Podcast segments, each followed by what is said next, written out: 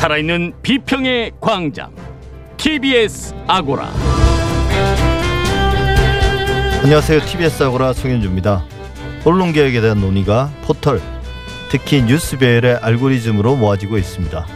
주로 뉴스를 배열하는 인공지능의 편향성, 불공정성에 대한 논란인데요.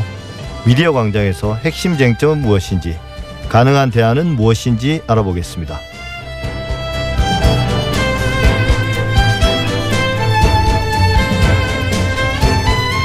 6월부터 새로운 부동산 제도가 시행됐습니다.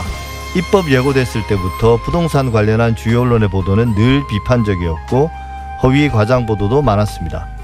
TBS의 보도의 내용은 어떠한지 다른 언론들은 또 어떻게 보도하고 있는지 TBS 창에서 살펴보겠습니다.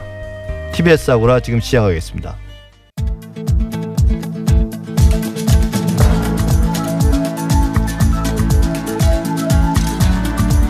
미디어 브리핑 시작합니다. 금준경 미디어 오늘 기자 안녕하세요. 네, 안녕하세요. 한겨레 필진인 초파리 유전학자 김우재 씨가 한겨레의 과도한 간섭을 지적하며 필진을 그만둬서 논란이 됐어요. 네, 맞습니다. 이 한겨레 정기 칼럼인 숨 and 결이라는 코너가 있는데요. 여기 필진은 초파리 유전학자 김우재 씨가 지난달 31일 이 자신의 페이스북 계정을 통해서 한겨레에 보낸 기고 게재가 거부됐다면서 예. 한겨레 칼럼니스트를 그만둔다라고 밝혔습니다. 이 김우재 씨는 어제 보낸 글을 게재할 수 없다는 국 차원의 결정을 내렸다는데 목 수정 씨 관련 gatekeeping 이후에 계속되는 칼럼 내용 및 방향에 대한 과도한 간섭에 질렸다 이러면서 이제 원문을 함께 올렸는데요. 이게 뭐 처음은 아니었던 모양이죠. 이런 좀 약간 뭐랄까 불편한 관계가. 맞습니다. 김 씨의 기고글을 보면 이준석 열풍이라고 부르죠. 요즘 이준석 전 국민의힘 최고위원에 대해서 조명하면서 청년 정치 전반에 대한 지적을 담은 글입니다. 예. 어, 설명을 좀 드리자면 이준석 전 국민의힘 최고위원에 대해서 정치적인 비전을 제시하지 않는 정치 기술자다 이렇게 표현했고요. 또 여당에 대해서는 386 세대가 장악해서 계산기만 두들기는 무능한 여당이 됐다 이렇게 지적을 했고 진보 정당에는 진보 진영의 청년 정치가 어, 이준석 한 명을 넘어서지 못한다는 이 준엄한 사실을 지금이라도 인정해야 된다. 정의당의 전략은 이유 없이 청년의 기회를 달라는 구걸이다 이렇게 지적을 했습니다. 예. 그러니까 이준석 지금 현재 그 국민의힘 당 대표 후보 이분에 대한 비판도 있지만 네.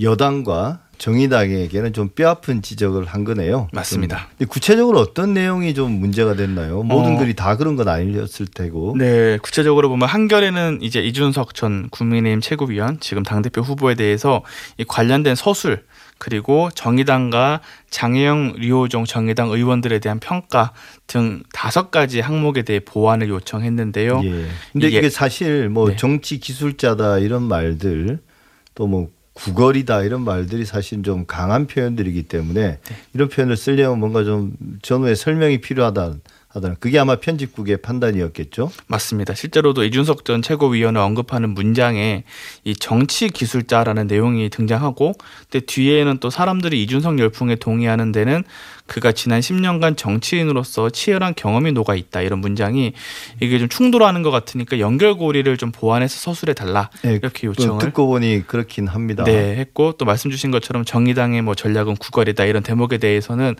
이해를 좀 쉽게 해주게 설명을 해- 다시 해주거나 근거나 평가를 좀 더 구체적으로 담아 달라. 라는 이제 예. 보완을 총 다섯 가지 요청을 했습니다. 예. 그래서 양측은 지금 어떤 입장입니까? 어, 뭐 이미 좀 사태는 정리된 것 같은데요. 네, 한겨레에서는 일단은 뭐 글 자체의 보완을 요구했다는 입장이고 당연히 언론사로서 편집 권한을 갖고 있었다는 입장이고요. 이민택 한겨레 여론팀장이 미디어오늘과 통화를 했었는데 이 주장에 대한 평가나 판단에 대해서 우리가 그러니까 특정 논조에 대해서 지적한 게 아니었고 논리가 충돌하거나 논거가 없이 비약 이 돼 있는 그런 대목들이 보충 설명을 요청했는데 당사자가 수정이 어렵다는 취지로 회신을 했고 그러면 글이 보완되지 않는다는 전제가 있었기 때문에 회의를 거쳐서 글을 싣지 않기로 결정했다라고 네. 설명을 했습니다. 이에 대해서 김우재 씨 같은 경우에는 1,900자짜리 칼럼, 그러니까 원고지 구매가 조금 넘는 이 정도 칼럼을 쓰는데 논문처럼 일일이 근거를 제시하는 건 불가능했다라고 밝히기도 했고요. 지금까지는 그러니까 단순히 뭐 일부 내용을 수정해서 넘기는 경우는 있었지만 내용 자체에 너무 간섭을 한 경우는 처음이었다. 이렇게 지적을 하기도 했고 앞으로 이런 관점으로 게이트키핑을 한다면 나는 이 한겨레에 동일할 수 없어서 한겨레에 글을 낼 수 없다고 봐서 기고를 중단한 것이다라고 설명하기도 했습니다. 예, 뭐 양측 다 일리 있는 말인 것 같습니다. 네. 그래서 뭐 칼럼을 그만 쓰게 된 것이 가장 간명하고 올바른 해결책이 아니었나 네. 뭐 그런 생각이 드네요. 서울 지역 지역 신문이죠. 네. 그 은평 시민 시민 신문과 은평 구청 간의 갈등이 이어지고 있다는데요. 뭐 사실 이런 일들은 뭐 흔한 일인데 맞습니다. 이게 좀 갈등이 좀 심한 모양이에요. 어떤 네. 내용입니까? 어, 우선 은평 시민신문이 지난해 10월 20일에 보도한 부구청장 위에 새벽 출근하는 공무원 과잉 의전 논란이라는 기사가 발단이었는데요. 예. 이제 은평구의 구청장 바로 아래에 부구청장이라는 직책이 있는데 이 부구청장의 7월 차량 운행 일지를 입수해서 보도를 한 내용인데요. 운전을 담당하는 공무원의 노동 시간이 새벽 5시 반부터 오후 9시 10시까지 이어지는 걸로 운행 일지에 나와 있어서 예. 좀 과잉 노동이다. 이렇게 지적을 한 보도고요. 예. 네, 은평구 같은 경우에는 이 기사가 나오자 부구청장이 코로나19 재난안전대책본부 부본부장을 맡고 있기 때문에 지역에서 코로나 대응 및 현안 관련 업무를 위해서 이제 관용 차량을 이용하고 있는 것이고 또 부구청장의 출퇴근을 위해 과잉 노동한다고 보도하는 거는 관용 차량 운전원이 이제 단순 출퇴근에만 근무해서 과잉 노동을 하는 것으로 오해할 수 있다. 그러니까 출퇴근뿐 아니라 전반적인 업무를 중심으로 운전을 한 것인데 마치 출퇴근에만 너무 보도가 주목됐다 이렇게 지적을 했고요. 또 은평구에 따르면 은평구에서 직접 공용 차량 관리 규칙이 있는데 여기에 따라서는 이제 전용 차량의 운전지 공무원의 차량 운행 시간이 어 관련 관련해서 이제 규정을 넘어선 건 없었고 용도도 넘어선 건 없었다. 그리고 실제 운전 시간은 3시간 남짓으로 과도한 의전이나 과잉 노동을 시키지 않았다.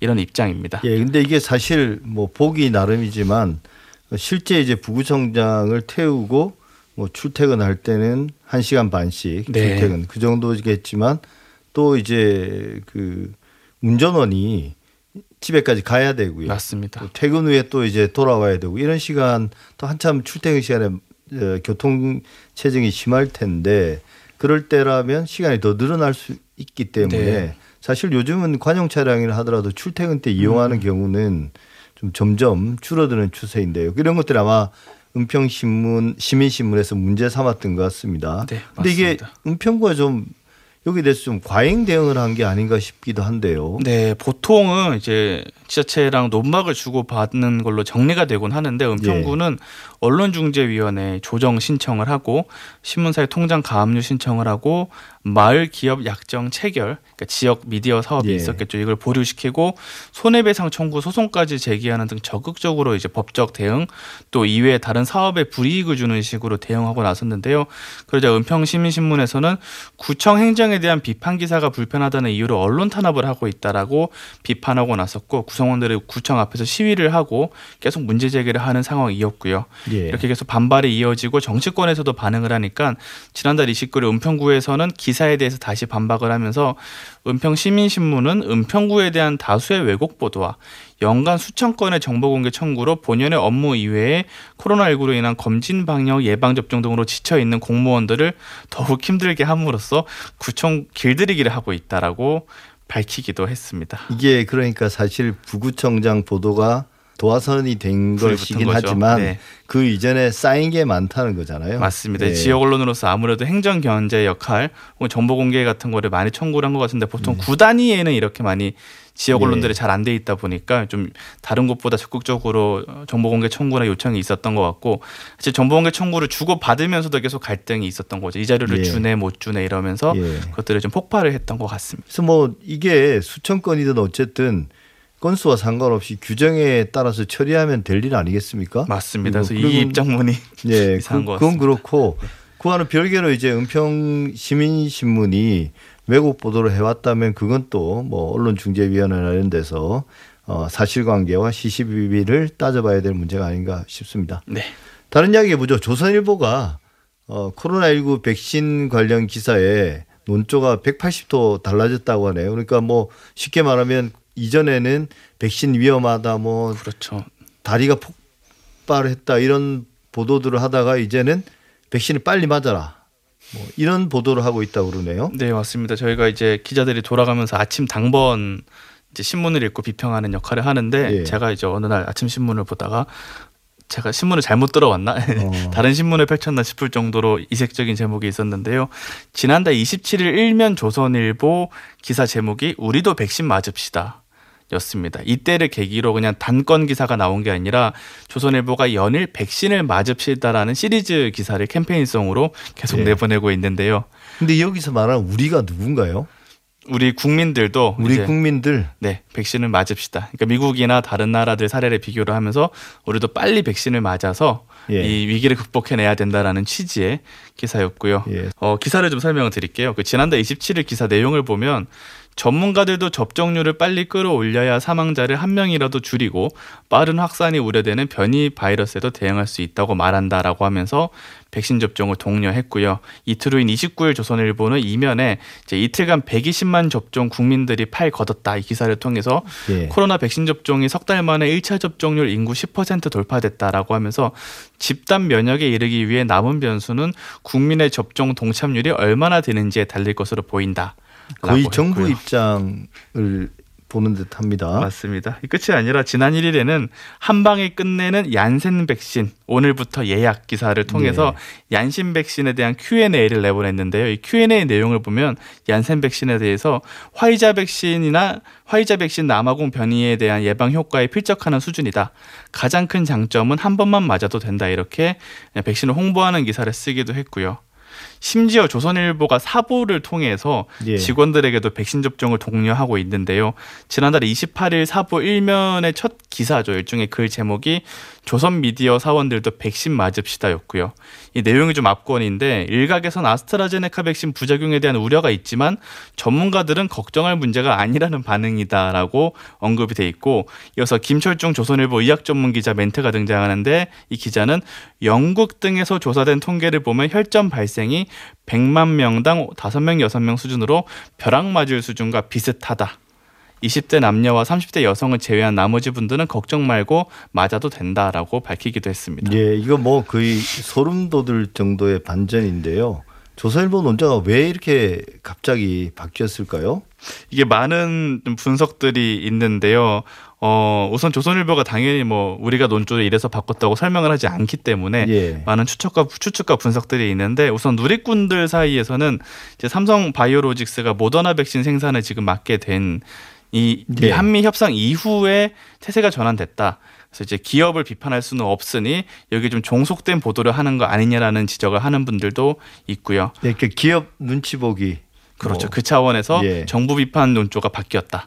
이렇게 보는 견해도 있고 다른 측면에서는 이대로라면 대선 국면을 앞두고 집단 면역이 형성이 되는데 이렇게 코로나19를 극복할 가능성이 높아지고 그러면 경제적으로도 이제 개선이 될 거기 때문에 더 이상 이런 공세가 유효하지 않다고 판단을 내렸다라는 보는 견해가 있고 그러니까 이게 대선 이슈가 되기는 힘들 것 같으니까 이걸 맞습니다. 대선까지 계속 끌고 가면 오히려 이제 불리한 이슈로 될까 봐 네. 보수 진영이나 보수 후보에게 그런 전략적인 판단을 내렸다는 거죠. 이런 분석이 사실은 뭐 추측일 수도 있지만 네. 사실 그동안의 행태들을 보면 충분히 가능성이 있고 이런 것까지 고려하면서 논조나 보도 방향을 이렇게 180도 바꾼다는 걸 보면 정말 저는 섬뜩하다는 생각이 듭니다. 맞습니다. 네. 네, 지금까지 금준경 기자였습니다. 수고 많으셨습니다. 네, 감사합니다.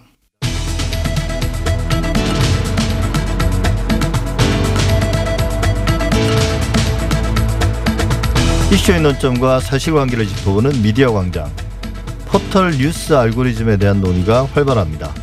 우리 언론 생태계의 근본적인 문제점으로 포털이 계속 지목되고 있는 건데요.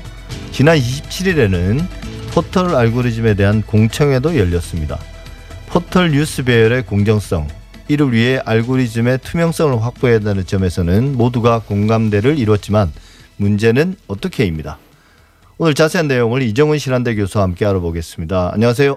안녕하십니까. 예, 사실 포털의 그 뉴스 알고리즘의 편향성 시비는 어제 오늘 일은 아닙니다. 네. 원래 이제 사람이 직접 편집하던 시대를 지나서 어느 순간 이제 모든 걸 알고리즘이 알아서 한다는 식으로 이제 그런 논란들을 차단해 왔었는데요. 뭐 네이버의 기사 배열 조작 의혹, 그 다음에 지난해 공정위가 쇼핑 검색 알고리즘 조작해서 또 네이버에게 과징금을 부과하기도 했었고요. 이런 그래서 이런 관련된 알고리즘에 대한 의혹들이 상당히 큰데요. 어, 하지만 여전히 그 포털은 다 AI가 알아서 한다는 식으로 이제 뭐 장막을 치고는 있지만 편향성 논란은 끊이지 않는 것 같습니다. 이유가 뭘까요? 저는 이 편향성 논란의 핵심은 포털의 책임성과 밀접한 관련이 있다고 봅니다. 기사 배치라고 하는 편집권을 포털이 행사를 하는데 편집은 기본적으로 선택이거든요. 그 선택에는 이제 책임이 따르고 설명 책임이 따른다는 얘기인데 그래서 이제 언론 같은 경우도 무엇을 취재하고 보도할지를 스스로 결정하는 대신에 논조나 사시, 언론 윤리 등을 통해서 나름의 책임을 지는 구조를 가지고 있습니다. 근데 포탈은 최초의 AI를 도입한 이유 자체가 책임을 지지 않기 위해 또는 논란을 피하기 위한 방편으로 도입한 성격이 강하기 때문에 끊임없이 어떤 선택에 대해서 누군가는 불만을 제기할 수밖에 없는 구조에서 불만이 제기될 때마다 AI가 하는 거다. 우린 책임이 없다라는 식으로 설명과 책임을 아무도 지지 않는 상황이 반복되다 보니 논란이 계속되는 게 아닌가 그렇게 생각을 합니다. 예, 사실 그 선택 말씀하셨지만 선택이 곧 편집이고 편집이 언론 행위의 핵심이죠, 사실은. 그렇죠. 어, 그래서 이제 뉴스 배열 자체가 하나의 언론 행위라면 거기에 대한 책임을 져야 되는데 그렇죠. 그걸 이제 AI라는 핑계거리라고 해야 될까요? 좀 네. 과한 표현인지 모르겠습니다만. 근데 저도 AI를 잘 모르긴 합니다만 AI 같은 경우는 기본적으로 학습에 기반하지 않습니까? 네, 맞습니다. 어떤 게 좋은 기사인지 알아야 AI가 네. 누군가는 공부시켜 준 거죠. 그렇습니다. 그런데 이제 결과가 좀 뭔가 편향됐다라면 그 학습 과정에 대한 AI에 대한 의문이 들 수밖에 없는데요. 근데 여전히 포털 측은 자동으로 추천할 뿐이다. 더 근본적인 질- 질문은 그러면 포털이 뭘 알아서 이렇게 된 거냐? 포털을 어떻게 교육시켰냐? 이 질문을 할 수밖에 없지 않습니까? 네, 맞습니다. 기본적으로 알고리즘이 자동으로 추천하니 사람은 전혀 관여, 관여하지 않는다, 또 관여할 수 없다라는 입장은 저는 기본적으로 말이 안 된다고 생각합니다. AI는 하늘에서 뚝뚝 떨어져 가지고 갑자기 혼자 뭔가 일을 한 존재가 아니거든요. 최소한 최초의 AI를 설계를 하고 그걸 운영을 하고 학습을 시킬 때 초기 값과 방향성이라고 하는 것은 반드시 이제 입력이 돼야 되는 것이기 때문에 예. 그것에 따라서 학습 결과의 정오, 그러니까 맞고 틀림을 판단할 기준을 계속해서 입력을 해주고 조정을 해줘야 됩니다. 예. 그래서 그런 과정에서 반- 반드시 사람의 특히 설계자와 운영자의 어떤 손, 사람의 손이라고 하는 게 반드시 개입될 수밖에 없고 그래서 사람의 손을 완전히 떠나 있는 게 AI라는 것은 그 자체로 저는 신화나 환상에 불과하다. 그래서 책임을 면하기 위한 변명에 가까운 게 아닌가. 저는 그렇게 생각을 합니다. 예, 그러니까 매일매일 그 운영자가 그 알고리즘을 손을 대는 건 아니지만 그건 아니겠죠. 뭐 그럴 수도 있지만 근데 그렇죠. 그냥 최초에는 기본적으로는 설계하고 어떤 방향으로 뉴스를 추천할 것인가, 어떤 뉴스를 추천할 것인가는 지정은 해줬을 거란 말이죠. 그죠? 그렇죠. 그렇지 그렇게 하지 않으면 AI가 예? 운영이 될 수가 없으니까요. 그러니까 예를 들어 AI가 좋은 뉴스를 판단하려면 좋은 뉴스가 무엇인지에 대한 기본값은 주고 예. 끊임없이 얘가 좋은 뉴스를 하고 선택을 했을 때 그게 좋은 뉴스 기준에 맞는지를 확인시켜 주는 과정을 반복을 해야 예. 이 아이가 학습을 한다는 거죠. 예. 그럼 무엇이 좋은 뉴스인가에 대한 초기값 그리고 좋은 뉴스에 대한 결과를 확인할 때 대조값 같은 것들은 인간이 부여할 수밖에 없는 구조라는 거죠. 예. 그러니까 우리가 그동안 봐왔던 포털에서 그이 기사 추천 시스템을 보면 뭐 실시간 검색어, 실시간 뉴스, 가장 많이 본 뉴스, 댓글 많은 뉴스 이런 것들이 이제 기본적인 알고리즘의 한 구성 부분이라고 우리가 추측할 수 있는데 네. 뭐그 자체의 어떤 옳고 그름을 떠나서요. 그런데 사실 어 그런 마 그리고 최신 뉴스 그죠? 네, 최신. 최근에 올라온 뉴스 이런 것들이 아마 어, 나타나도록 했을 것 같은데 뭐 우리가 몇몇 방송사에서 실험해 본 바에 따르면 그것과도 조금 다르지 않느냐. 네, 그런 실험 결과들이 있었죠. 근데 이제 일부 전문가들은 그게 이제 클릭 수가 충분하지 않아서 그럴 수도 있긴 있다라고 하면서도 전반적으로는 조금은 문제가 있는 게 아니냐라는 평가들이 있는 것 같아요. 저도 이제 기술의 전문가는 아니지만 그래서 어쩌면 포털의 AI라고 하는 그 알고리즘이 어 내가 좋아하는 것들을 반복적으로 어 뉴스를 선택을 하면 그 뉴스를 집중적으로 추천해 주는 것은 아니라거나 예. 그게 아니라면 모 방송에서 실험했던 것들의 실험 수가 제한적이어서 그러니까 그 클릭이 수십 번 정도가 아니라 수백 번, 수천 번이 돼야지 반영되는 것이어서 안 됐을 수도 있고 하지만 뭔가 깨름칙하고 의심스러운 건 사실인 것 같습니다. 예, 사실 왜냐하면 우리가 AI를 포털에서 뉴스 볼 때만 경험하는 건 아니거든요. 그렇죠. 사실 뭐 쇼핑 사이트, 오픈 마켓이라든지 그 다음에 동영상 공유 플랫폼 이런 데서도 일상적으로 AI의 추천 시스템에 따라서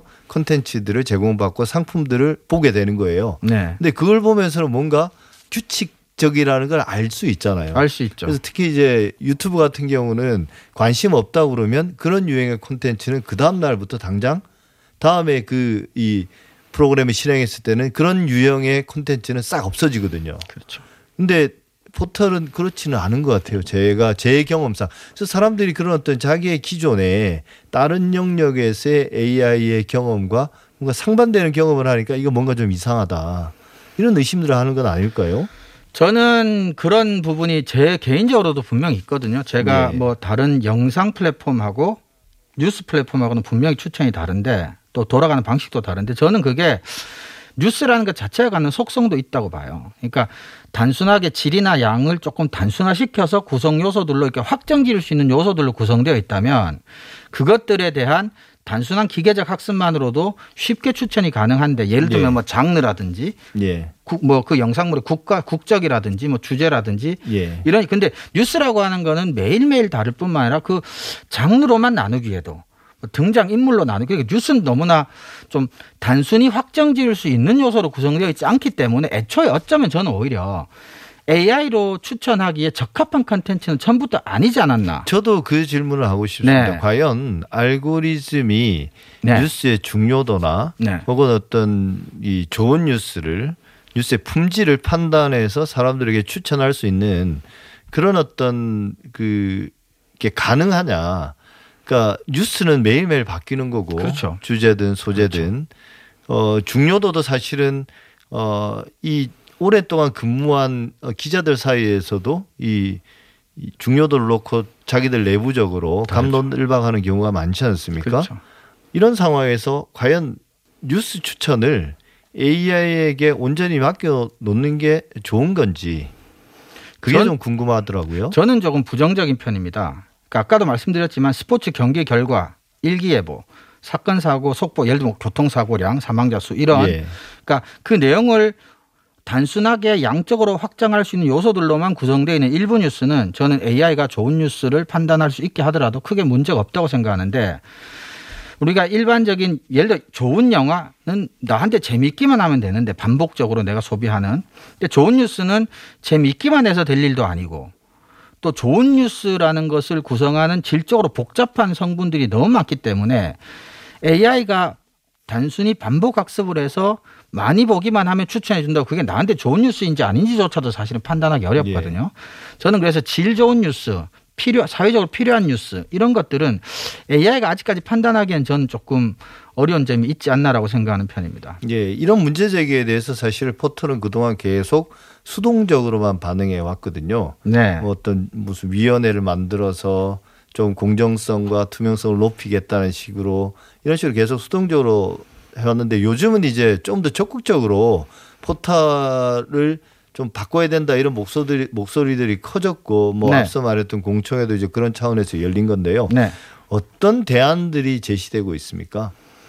지금 그 민주당에서 미디어 혁신 특위에서 내놓은 대안들을 보면요. 예.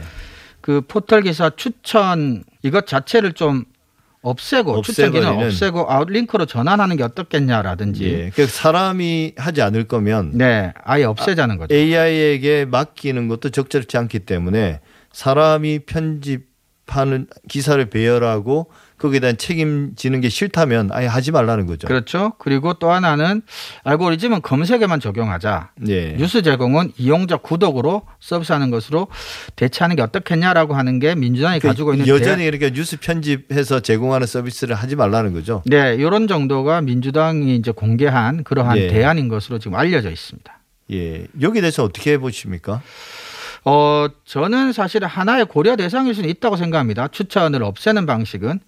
근데 이게 이제 근본적인 해결책일지는 여전히 의문스럽습니다. 사실은 어, 최초에 어, 소비자들이 개별 언론사 홈페이지에 들어가서 개별적으로 기사를 소비하지 않고 포탈에 모아놓은 기사를 소비하기를 선호했다는 것이 갖는 의미도 있어요. 소비 패턴에 있어. 그게 단순히 귀찮아서라든지 어떻든지. 근데 그런 것들까지 모든 것들을 다 과거로 되돌릴 수 있는 방식이 현재 소비자들에게 부담 없이 받아들여질 수 있는 방식인지도 우리는 한번 고려해 봐야 되고. 예. 그리고 사실 그게 긍정적인 면도 있어요. 뭐 있죠. 그러니까 있겠죠. 비교해서 다양하게 볼 수 있기 때문에 아무리 편향, 편향됐다 하더라도 그렇죠. 과거에는 평균적인 시민들이 신문 방송 이런 거 하나씩만 봤지 하나씩 않습니까? 정도밖에 보지 않았죠. 네. 지금은 어쨌든 비교하면서. 볼 수 있고 그렇죠? 맞습니다. 그리고 더 가장 큰 문제는 저는 AI가 완벽하다는 환상 그리고 완벽한 공정성이 존재하고 있다는 전, 전제 자체가 문제라고 생각해요. 저는 공정은 과정상에 대한 태도거든요. 그래서 끊임없이 잘못될 수 있고 틀릴 수 있지만 그것을 확인되는 대로 고쳐 나가겠다. 그리고 그 과정을 투명하게 공개하겠다라고 하는 게 우리가 도달 가능한 실천 가능한 공정성의 저는 한계라고 생각합니다. 그러니까 예. 그것을 받아들이고 인정을 하고 AI도 틀릴 수 있고 그리고 공정함이라고 하는 것도 우리가 완벽한 공정함이라고 하는 것은 없다라는 것을 인정한 상태에서 누군가가 책임질 수 있는 사람을 지정을 하고 그 책임져야 될 주체가 그 책임지는 과정을 투명하게 공개하는 방식 정도가 우리가 AI 알고리즘과 관련해서 개혁을 한다면 현실적인 목표가 아닌가 저는 그렇게 생각합니다. 그러니까 마지못해 얼마 전에 이제 카카오에서 우리 알고리즘에 뭔가 좀 문제점이 있다는 건 인정까지는 했거든요. 했죠. 그런데 고치겠다란 말은 안 하더라고요, 했죠. 결국. 그렇죠. 그죠? 그런 어떤 한계들은 분명히 있는 것 같습니다. 여전히 알고리즘에 대한 어떤 신뢰라든지 뭐랄까요 자신감 같은 게 엔지니어들은 가지고 있을지도 모르죠. 사회적으로 보는 시선에 비해서는 그렇죠. 근데 오히려 엔지니어들은 사람이 절대로 관여할 수 없고 AI는 오로지 AI의 논리대로만 돌아간다는 말을 오히려 엔지니어들은 불신하더라고요. 그렇죠. 오히려 자기들은 만들어봤기 때문에 이게 어떤 예. 식으로 만들어지는지 잘 알기 사람이 때문에. 관여하기 때문에 우리가 그렇죠. AI에 대한 막연한 공포들을 가지고 있을 때 엔지니어들이 그런 공포들이 좀 과장된 것이라고 과장됐다. 하는 이유도 그렇죠. 그렇죠. 우리가 미디어나 영화나 이런 데서 이야기하는 것처럼 AI가 스스로 하는 게 아니라 결국은 사람이 정해놓은 방향대로 규칙 따라 움직이기 때문에 그런 어떤 걱정들을 과도하게 할 필요가 없다라고, 없다라고 오히려 이야기하는 주장하는 거거든요. 그렇죠. 그렇죠. 예. 그래서 그런 식으로 이루어진다면 결국은 포털이 알고리즘을 어느 정도 선까지는 투명하게 그렇죠. 공개하는 게 필요하잖아요. 그렇죠. 근데 이게 뭐 제가 한 들은 이야기는 전문가의 이야기로는 구글이나 혹은 어떤 아마존이나 이런 외국의 AI가 적극적으로 활용되는 그런 어떤 기업들에 비해서는 투명성이 너무 낮다. 많이. 낮습니다. 네. 그런 이야기도 하던데요. 네, AI 자체의 알고리즘을 공개하지도 않, 않을 뿐더러 말씀하신 외국의 거대한 미디어 기업들은 뭐 부분적으로든 공개를 하고 있는 것으로 알고 있고 또 제가 조금 전에 말씀드렸지만 알고리즘의 논리를 구- 공개하는 것 못지않게 그것들이 어떻게 운영되는지를 공개하는 게 저는 더 중요하다고 봐요. 예. 그러니까 AI 자체는 어차피 그 자체로 완벽할 수가 없기 때문에 그 부분적으로 문제가 있을 수 있는 기술로서 AI를 우리가 어떻게 운영하고 있고 문제가 생기면 어떻게 책임지고 있고 어떻게 수정해서 반영하고 있는지를 공개하는 게 저는 훨씬 더 중요하다고 생각합니다. 예. 이 정도까지 불만이 쌓이고 비판이 이제 계속되는 건 더 이상 이게 지속 가능한 것 같지는 않습니다. 포탈이 네, 뭐 알고리즘이니 혹은 AI니 이런 핑계들 대면서 스스로 져야 될 책임들을 이렇게 피해 나가는 게 네. 한계에 다다른 게 아닌가. 좀 더 적극적인 응답이 필요한 것 같습니다. 지금까지 이정훈 신한대 교수와 함께했습니다. 오늘 말씀 감사합니다. 고맙습니다. TBS 캠페인 경기 꿈의 학교는 학생들이 스스로 기획하고 도전하는 학교 밖에서 만나는 학교로 마을과 기관, 교육청과 지자체가 함께합니다. 과학, 뮤지컬, 로봇 코딩, 미디어, 스포츠, 예술, 인문학 이 모든 걸 2029개 학교에서 배울 수 있어요. 우리 마을에서 만나는 우리의 꿈과 도전을 위한 학교 밖 학교. 경기도 초중고생 그리고 동일 연령대의 청소년이라면 누구나 무료. 경기 꿈의 학교 홈페이지에서 지금 신청하세요. 학교 끝나고 달려가는 신나는 마을 학교, 경기 꿈의 학교. 경기도 교육청이 함께해요.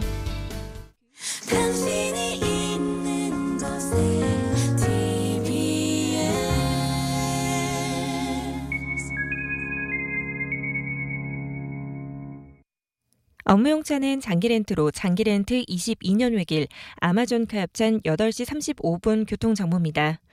동부간선도로 성수분기점 쪽으로 군자교 진안 지점 1차로에서 작업을 하고 있고요. 이 작업 때문에 뒤로 군자교에서 성동분기점까지 속도가 떨어져 있습니다. 강변북로 구리 쪽으로 청담대교 진안 지점 1차로 막고 작업하고 있고요. 올림픽대로 하남 쪽으로 성수대교 부근 5차로에서도 공사하고 있습니다. 그래도 이 공사 구간만 제외한다면 막히는 곳은 없습니다. 서부간선도로 도심 쪽으로 차가 좀 많아지면서 신정교에서 성산대교 남단까지 서행하고요. 반대 안양 쪽으로는 광명교에서 금천교까지 밀리고 있습니다. 고속도로 중에 경부고속도로 부산 쪽으로 주감 휴게소 부근 화물차 주의하시기 바랍니다. 업무용차는 장기렌트로 장기렌트 22년 외길 아마존카 협찬 교통정보였습니다.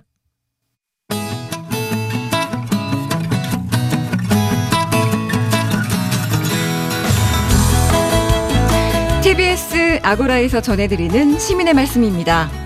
시민의 말씀은 문자나 TBS 모바일 앱을 통해 시민들께서 보내주신 의미 있는 댓글을 모아 전해드리는 시간인데요. 이번 주 소개해드릴 프로그램은 작가의 생생한 이야기와 낭독이 있는 프로그램, 책과 편안한 라이브 연주가 함께하는 프로그램, 바로 오늘도 읽음입니다. 책 읽기를 좋아하는 배우 류현경 씨가 진행하는 오늘도 읽음은 매주 토요일 오전 8시에 방송되는데요. 류 DJ와 함께 박종성 하모니시스트, 조영훈 피아니스트가 다양한 책 이야기를 나누고 책과 어울리는 음악 연주를 함께 하면서 힐링 가득한 시간을 선물하고 있습니다. 그간 오늘도 읽음에서는 박소영 작가의 살리는 일, 김민철 작가의 우리는 우리를 잊지 못하고 이은선 작가의 착해지는 기분이 들어 이 천운영 작가의 돈키호테의 식탁 등 다양한 책들을 낭독했는데요. 오늘도 읽음, 이 방송을 접한 청취자들은 어떤 댓글을 주셨을까요? 1004님, 이 위로와 행복이 넘쳐나는 방송, 일주일에 한 번인 이 시간이 저는 너무 귀하게 느껴집니다. 또 소롱 누나님은 부부 여행 작가가 쓴 책이라니 더 흥미로워서 귀 쫑긋하고 듣고 있습니다. 세상을 바라보는 시각과 사고를 좀 더 넓혀야겠다 생각하게 되네요 하셨습니다. 또 0515님은 오늘도 잘 들었어요. 동물에 대한 존중감 생각해 볼 점이 참 많군요. 저 역시 아이들에게 선한 영향력을 주기 위해 노력해야겠습니다 하셨고 또 2232님은 안녕하세요. 지쳐있던 삶의 무게가 사르르 녹는 듯 합니다. 방송을 듣고 이 살면서 지치고 절망적이고 힘들 때 포기하지 않는 게 중요하다는 것 다시 한번 깨닫게 됩니다. 생각이 많아지는 아침이네요 하셨습니다. 2033님은 오늘도 낭독의 하모니카 연주와 피아노 소리를 라이브로 들으니 귀가 호강합니다. 처음으로 하모니카가 배우고 싶어졌어요. 하모니카 연주가 이렇게 마음을 울린 적은 없었거든요. 하셨습니다. 그리고 3968님은 오늘도 읽음으로 제 마음 문 열어 높고 푸른 하늘과 햇살 속에서 저를 되돌아보는 시간 가져봅니다. 감사합니다. 하셨습니다. 네, 이렇게 많은 청취자들이 오늘도 읽은 방송을 통해서 삶이 힐링되는 기분이다, 착해지는 기분이 든다, 이런 글들 많이 보내주셨는데요. 댓글을 보니까 오늘도 읽음은 청취자들로 하여금 작가, 시인으로 만드는 묘한 힘을 가진 낭독 프로그램이다, 이런 생각이 들었습니다. 그 밖에도 또 청취자들은 이런 의견을 보내주기도 하셨는데요. 8897님, 진행자들의 개인적인 이야기들은 귀에 잘 들어오지 않습니다. 방송 시간도 짧은데 책 속에 낭독 위주로 좀 많이 해주세요 하셨고요. 또 아이디 자연의 살다님은 진행이 서툴러도 좋습니다. 가공된 자연스러움이 아니라 진짜 자연스러움이 더 좋아요 하셨고요. 4923님 책을 선정하시는 기준이 뭔지 궁금합니다. 거기에 대한 이유도 소개해 주세요. 그리고 좀 더 다양한 책을 만나고 싶고 시집도 소개해 주시면 좋겠습니다 하셨고 1458님 주말 아침 책에 관한 알찬 프로그램 너무 마음에 듭니다. 듣는 사람이 더 많아졌으면 좋겠습니다. 시간도 좀 넉넉하게 그리고 보이는 라디오 꼭 해주세요 하셨습니다. 네, 이렇게 앞으로도 시민의 말씀은 각 프로그램마다 시민들께서 보내주시는 소중한 의견들 잘 모아서 전해드리겠습니다. 많은 청취와 다양한 의견 보내주시기 바랍니다. 지금까지 시민의 말씀이었습니다.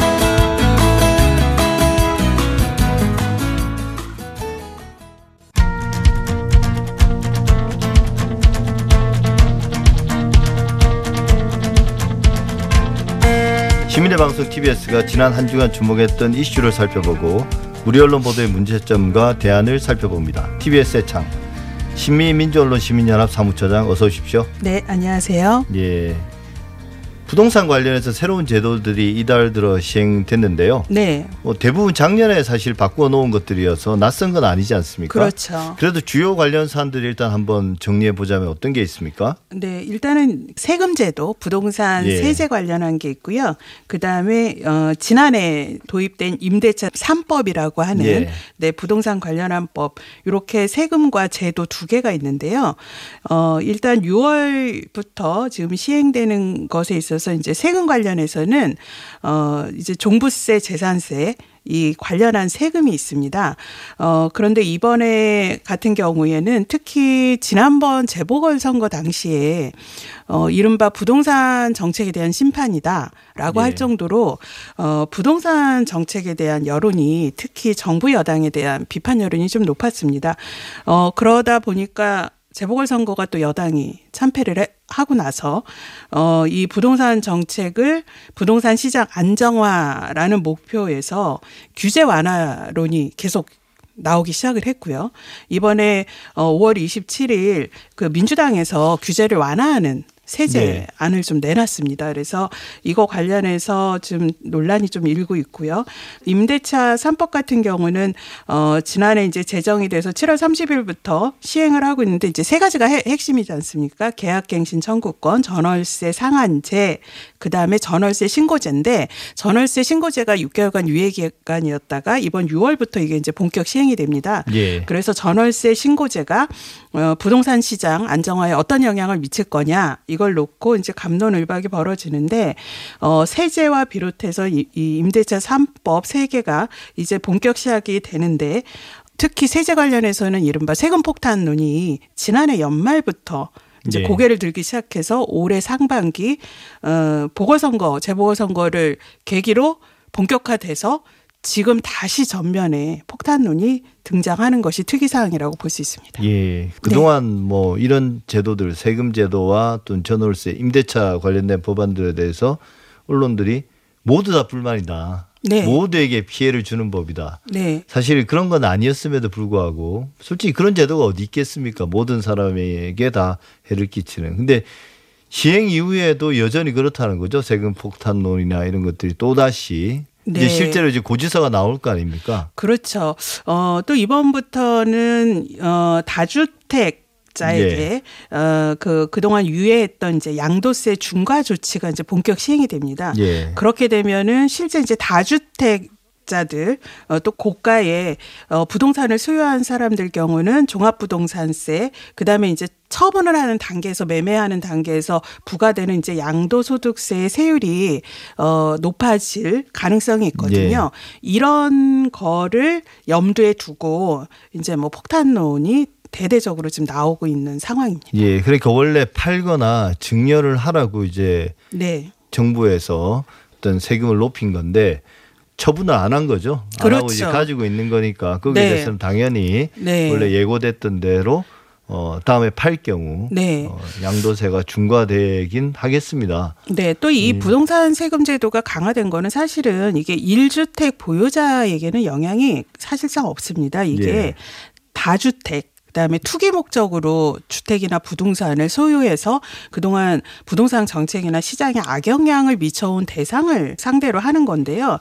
이 부분에 대해서 이게 이제 구분 없이 그다음에 어 사실관계를 명확히 하지 않는 보도들이 나오면서 이른바 어 대상이 아닌데도 서민 무주택자 또는 심지어 1주택 보유자에게도 어 과중한 세금이 부과되는 것처럼 예. 이렇게 이제 왜곡 보도나 오보들이 나오는 것들이 좀 심각한 문제로 지적이 될 수 있습니다. 예. 그래서 이제 6월 달 접어들면서 뭐 TBS 라디오도 관련해서 전문가들을 출연시켜서 이제 여러 이야기들을 들었었는데요. 네. 구체적으로 어떤 내용들이 좀 지적이 됐습니까? 네, 5월 31일 명랑시사 이승원입니다에서는 이제 전월세 신고제 시행을 하루 앞두고 예. 어, 이 전월세 신고제가 어, 전세나 월세 어떤 영향을 미칠지 그 다음에 부동산 안정화에 기여를 할지 예. 또 부작용이 나타나는 부분은 어, 무엇일지 보완이 될 사항은 무엇일지를 꼼꼼하게 좀 짚어줬고요.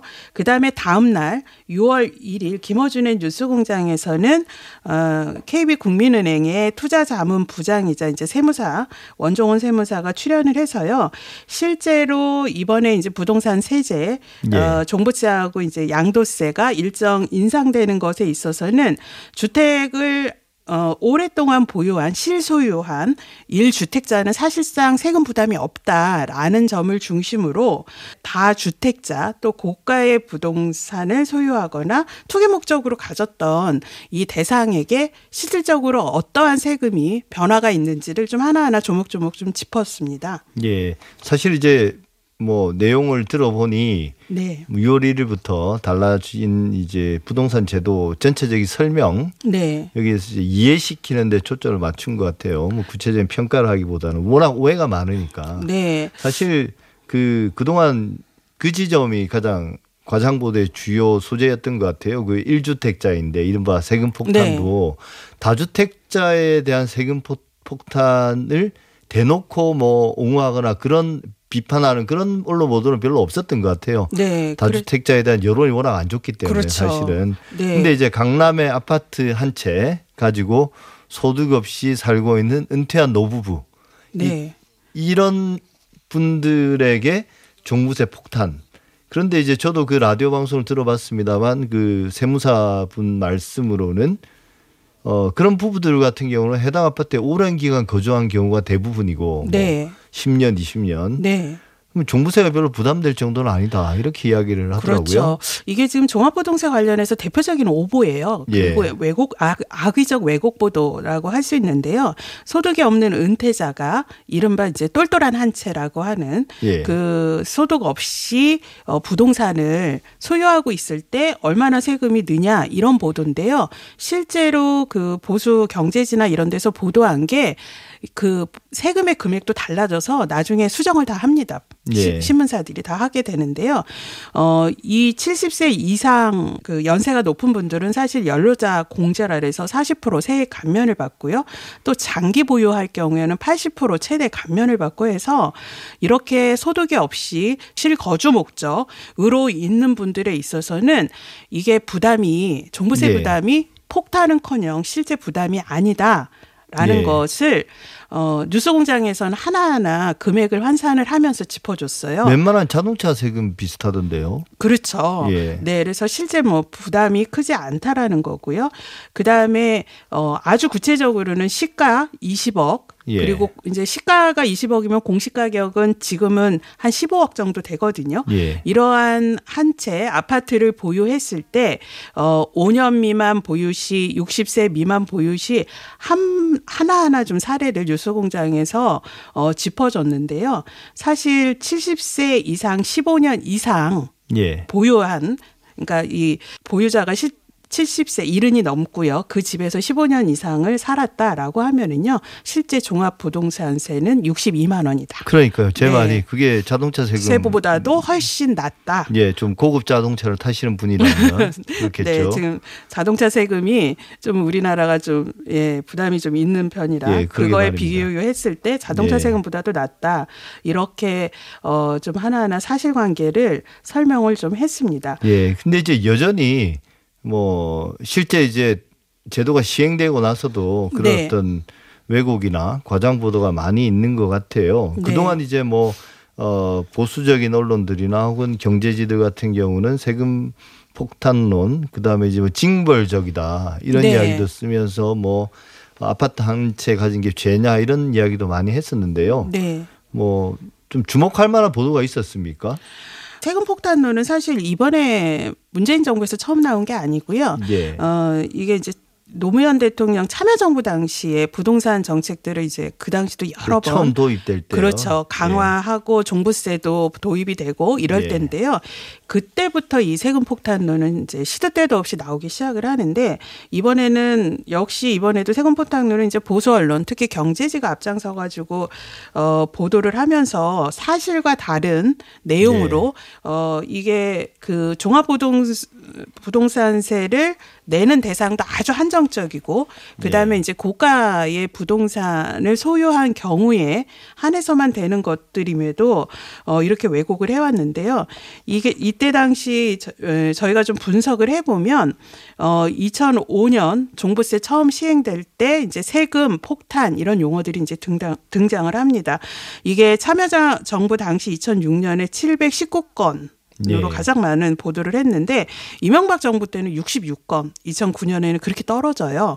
이게 다시 2017년 336건, 그 다음에 종합 종부세 인상안 나온 대책이 나온 2018년에 이제 770 건으로 급증이 되기 시작을 하는데 이게 아직도 우리는 무주택자 비율이 높은데 사실은 이런 종합부동산이라든지 세금 폭탄론은 이런 무주택자에는 아예 해당이 안 되거든요. 그렇죠. 그리고 예. 아까 말씀드린 듯이 일가구 일주택에도 해당이 안 되는 사안이에요. 예. 그 극히 일부에 대한 어 문제인데 이게 어 세금 폭탄 보도로 인해 가지고 오히려 부동산 시장 안정화보다는 불안감 을 조성을 예. 하고요.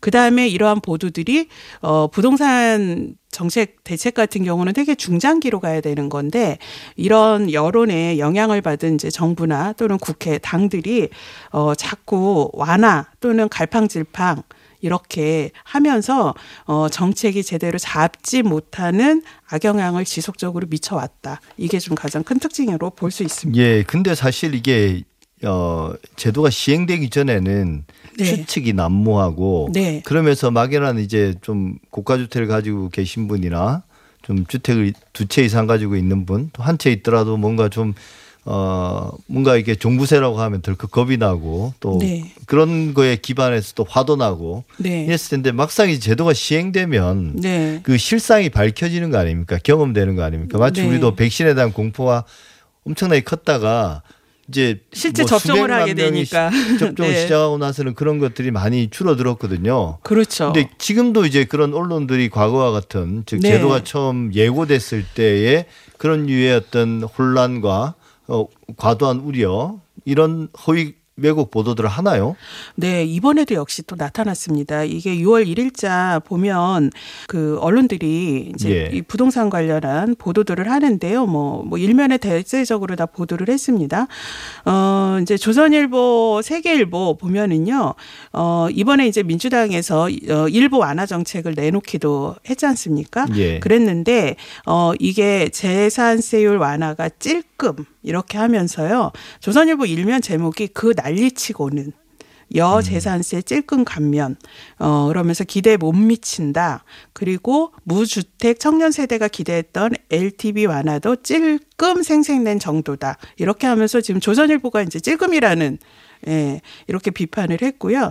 또 조, 이게 조선일보, 중앙일보, 동아일보 세계신문이 공통으로는요.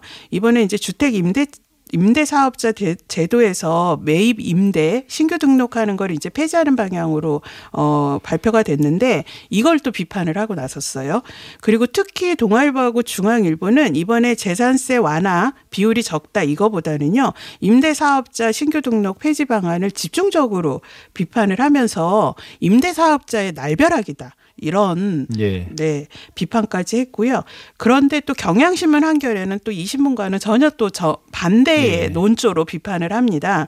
어, 이 문재인 정부 부동산 시장 안정화, 그다음에 무주택자와 서민을 위한 부동산 정책이라는 기조에서 완전히 후퇴한 예, 예. 저 후퇴했다라고 비판을 하고요. 한겨레 같은 경우는 일면에서 상위 1 2%에만 종부세 뒷걸음친 여당 특위라고 하면서 어 이 갈팡질팡에 대해서 상당히 목소리를 높이고 있고요. 경향신문은 올해 종부세 납부 대상이 전체 주택 중 3.7%인데 특이안은 상위 2%에게만 종부세를 부과하고 1.7%는 세금 깎아준다라는 거로 예. 이게 부자 감세다. 그리고 부동산 가격 어 하향 안정화의 근간을 흔들고 있다라고 예. 또 목소리를 높입니다. 이러면서 한국일보 역시 종부세 부과 대상을 좁히는 건 서민이나 중산층의 이해관계 무관한 건데 왜 이런 정책을 하느냐라고 또 하고 있죠. 그럼에도 어 이 보수 신문하고 경제지는 어 계속 이 정부의 부동산 정책이 어 부동산 시장을 왜곡하고 있다. 그리고 이 주범은 폭주 입법한 임대차 3법이다라는 공격을 멈추지 않고 있습니다. 예, 사실 이것처럼 진보지와 보수지의 혹은 경제지의 시각이 어, 극명하게 차이 나는 경우도 없는데 네. 사실 포털이나 이런 데서는 사실 이 보수지와 경제지의 보도가 훨씬 더 눈에 많이 띄는 것 같아요. 그래서 그런 쪽으로 여론이 흘러가는 게 아닌가 싶기도 네. 합니다. 우리 오늘 그 부동산 관련 보도 짚어봤는데요. 네. 문재인 정부가 그동안 뭐 수십 차례 내놓은 부동산 정책이 불신에 불신을 거듭해 온 건 맞습니다. 하지만 그 이면에는 우리 언론의 과장 보도가 또 있었던 것도 사실인 것 같고요. 네. 좀 이해관계 좀 복잡하게 얽힌 사안일수록 언론이 좀 더 차분하고 균형 잡힌 시각으로 사실에 근거해서 보도할 필요가 있지 않을까 싶습니다. 우리 언론이 특정 계층이나 특정 산업을 대변하면서 불신과 갈등을 부채질해온 것이 아닌지 좀 부동산 관련 기사를 읽을 때도 좀 더 주의를 기울여야 하겠습니다. 지금까지 민주언론 시민연합 신미 사무처장이었습니다. 오늘 말씀 잘 들었습니다. 네, 감사합니다.